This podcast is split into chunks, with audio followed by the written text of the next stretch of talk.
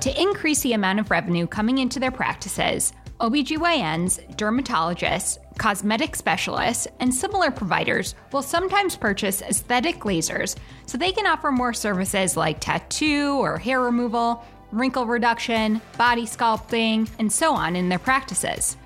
But new services only help boost the bottom line if patients actually book appointments. How can a provider raise awareness about their new aesthetic services? And how do they stand out from area competitors? That is the topic of today's podcast.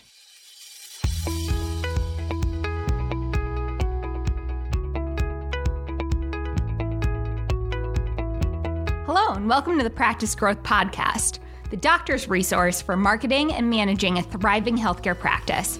I'm Jessica Nyer.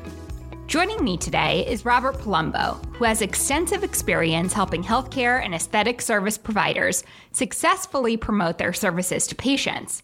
Robert, thank you for joining us. Thanks for having me, Jessica. So let's dive into this. Let's first talk about aesthetic lasers. In your experience, and I know you have a lot, why does a provider typically decide to purchase a laser for their practice?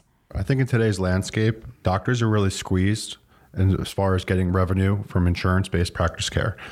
Those same type of doctors who were once private are oftentimes getting swallowed up by hospitals the insurance premiums don't pay what they used to, and they're desperate to find a cash paying resource to increase the revenue to the practice. And right now, one of the most popular is skin tightening. Oh, interesting. Yeah. So, I mean, there's a couple different ways the skin tightening works. I'm seeing a lot of radio frequency type devices that really work to rejuvenate the skin, and also microneedling's become the word of the day. So patients pay a premium for it. It's a simple procedure for the doctors, and oftentimes a PA or an, an NP can do it for them and it brings a pretty hefty amount of revenue into the practice. But what we're seeing more and more of a trend is the doctors who historically did not offer aesthetic services getting into that game.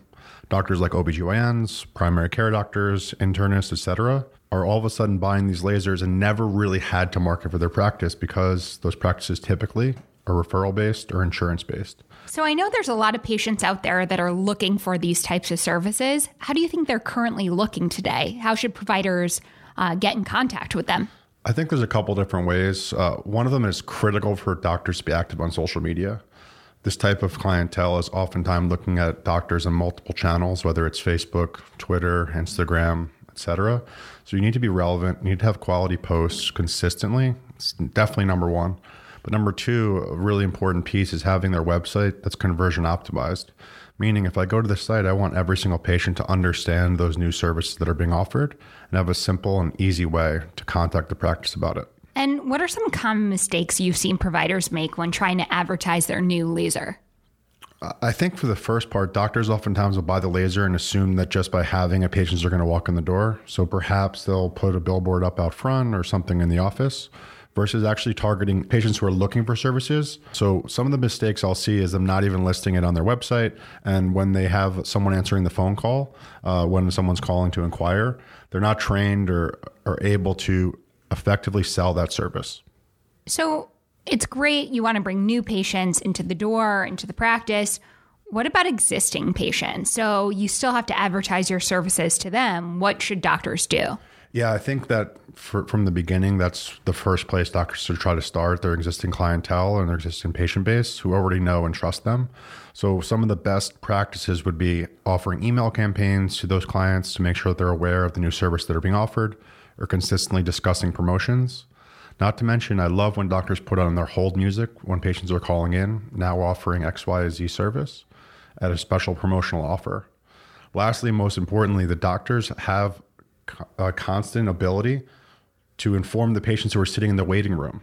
Putting up a video putting out flyers putting out a book. It's a great way to have someone pass the time and understand that now hey maybe i want this laser hair removal or maybe i want the body tightening or body sculpting. Is it okay if a provider isn't necessarily in a big metropolitan city? What if they're in kansas? It's a great question. Yeah i mean i know everyone likes to think that new york miami la are where all the aesthetics go but I've got a couple practices in North Carolina, Alaska, Idaho. Those patients, no matter where we are, human nature is you want to look better, yeah. you want to feel better, and um, I'll always be surprised when I see a doctor in a town of three thousand buying a couple hundred grand in equipment, only to find out that those patients want the same thing we all do. So uh, yeah, you'll you'll see doctors buying this equipment all across the board and understand that there might be a smaller market, but chances are you're only one of two versus one of thousands of doctors who offer that in those small markets. Now, you mentioned promotions. Is it a good idea for providers to offer a discount on new aesthetic services that they're offering?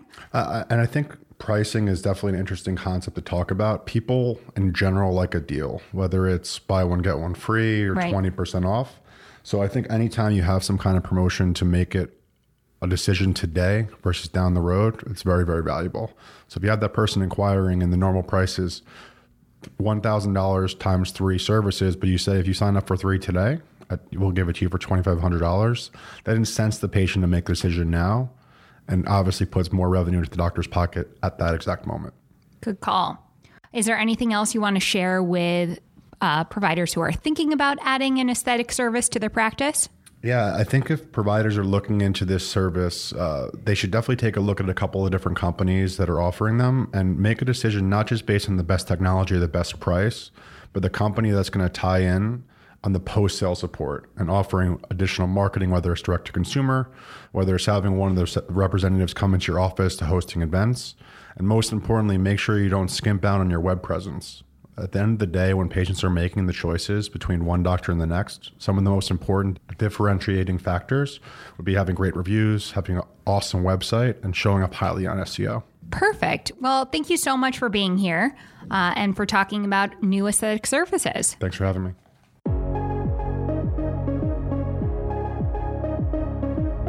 The Practice Growth Podcast is brought to you by Patient Pop. Patient Pop enhances and automates each touchpoint in the patient journey from first impression online to digital booking to post appointment follow up.